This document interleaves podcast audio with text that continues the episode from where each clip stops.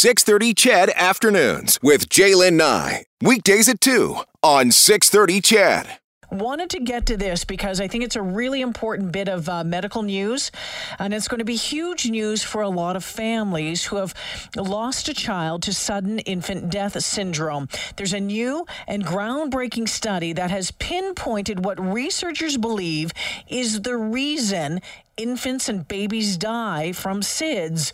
Researchers from the Children's Hospital in Westmead in Sydney, Australia, have found that a lowered level of a certain enzyme can explain the malfunction that causes some babies not to startle or wake if they stop breathing in their sleep. Dr. Ian Mitchell is a pediatric respirologist uh, at the Alberta Children's Hospital. Dr. Mitchell joins us this afternoon. Thanks for taking the time, Dr. Mitchell. Hi there. Thank you for having me, Jillian. Thank you so much. All right. So we know that uh, the rate of uh, sudden infant death syndrome has declined over the years, um, but it's still affecting families. Do you know off the top of your head how many children, like what is the rate present day? So thanks, Jillian. So you mentioned 1991. So in 1991, in Alberta, there were probably uh, about 80 babies died of SIDS. In the last year or two, that number in Alberta is somewhere between 20 and 30, and the birth rate has doubled. So clearly, clearly, the safe sleep message has been very effective, and babies are living because their parents are following the safe sleep guidelines when otherwise they would have died.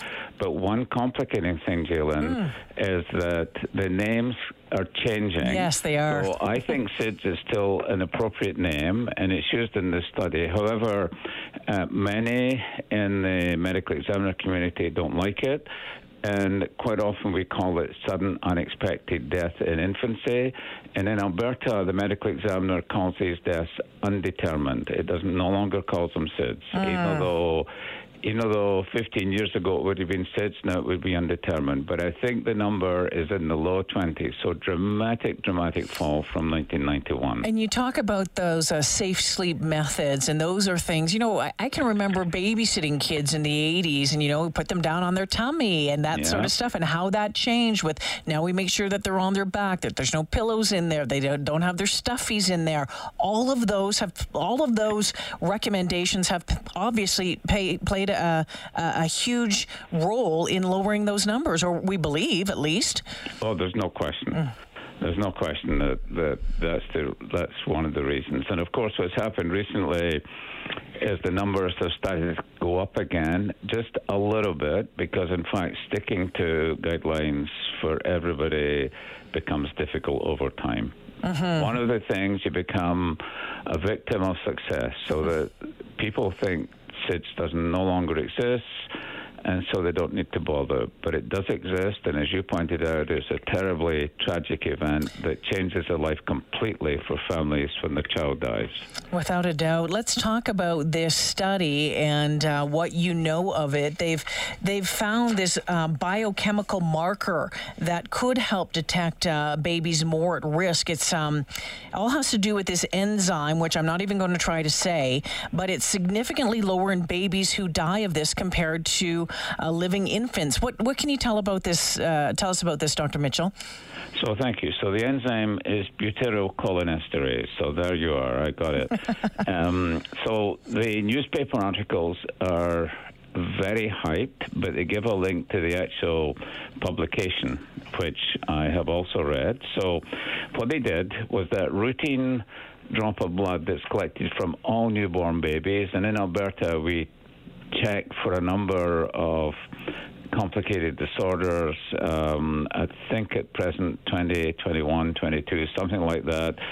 Uh, that we can treat effectively in the early years of life. So, on that drop of blood, they mentioned uh, this stuff they'll call BCHE, so we don't have the full name.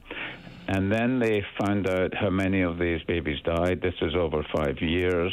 And then they, for every baby who died, they matched that baby up with uh, a child who didn't die, uh, 10 of them, 10 matching babies, same uh, birth hospital, gender, roughly birth weight, and so on. So they were nicely marked.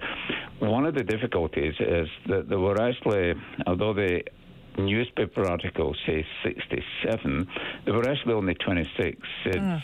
in the thing, and it's not a criticism of the investigators because the numbers are low uh, it is very difficult to get complete numbers. And secondly, they did the study as well as they could, but they didn't have access to the coroner's file. So we have really no idea whether some of these babies um, perhaps uh, were varying from safe sleep guidelines or not. We don't know that. So, so there are things to be done yet. It's a small number. But we does, know does it from give... lots of other research that die of are likely to have issues with control of breathing. Mm. And for most of them, safe sleep is effective, but clearly not for all babies. All right. So this kind of gives maybe a little bit of hope of, a, of an answer, but there's still a long way to go. And also, I understand that there is no test for this biomarker, this enzyme right now. So it's not something that you could have your baby necessarily tested for to find out if they if they have it or not. No, but if we did have a test, we would tell you to put your baby on his back and it's on crib without a crowded crib uh, is what we would be telling you to do. So that would be the outcome of a rapid test right now. Mm. So, uh, Dr. Mitchell, what does this, as, as we continue to move closer to maybe finding out a, a full reason or a uh, you know, a, a, reason that we can say, okay, this is exactly it. What do you think that this will give the families who have who have lost a child in this way? I mean, because I, I suspect um, that there is this massive amount of guilt uh, on behalf of a parent, thinking they've done something the wrong. They've done something wrong. Well, I think my experience is that the parents always feel very guilty, whether in you know, uh, that is just how it is. As parents, we feel we have to protect our child, and if something happens to the child, we automatically feel guilty, even if there is no guilt involved. I think, from a point of view of the SIDS parents, they will be reassured that people are still doing research because for a time there was little research being done on SIDS. People weren't interested in research; were moving to other topics. So they will be reassured that people are looking at this, and this is in keeping with a lot of other research mm. looking at issues with control of breathing. But I, I think we need to find a way for researchers and the coroners, medical examiners, to get together so we pool our knowledge. The medical examiner or coroners have this enormous information of what happened around the time of death, and they're at the scene and they have the medical records. And the researcher knows these fine biochemical tests. I wish we could find a way to put it together. Mm. All right. Uh, Dr. Mitchell, we will leave it there this afternoon. Thank you for uh, your expertise on this. I appreciate your time.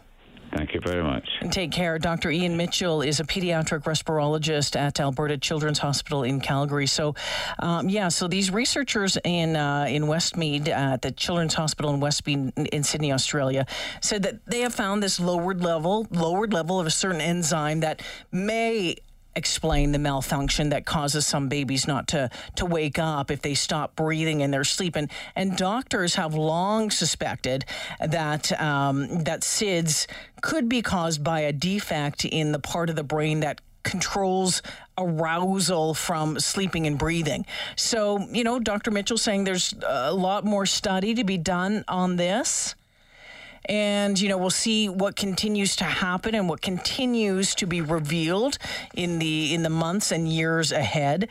The woman who led the research. Her name is Dr. Carmel Harrington. She lost her own son to SIDS 29 years ago. She said she began, uh, she became interested in researching it after doctors were unable to explain her son's death. She said nobody could tell me what happened. They said it was just a tragedy.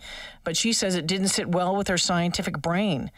Uh, she says that she hopes as they you know, what she says, believe that they have pinpointed a cause. Dr. Mitchell suggesting that there's more work to be done there. We'll see what happens there. That other families can now live with the knowledge that this was not their fault. And those safe sleep guidelines, of course, the things that so many um, you know, we talk about and we definitely follow now compared to 20, even 30 years ago, especially.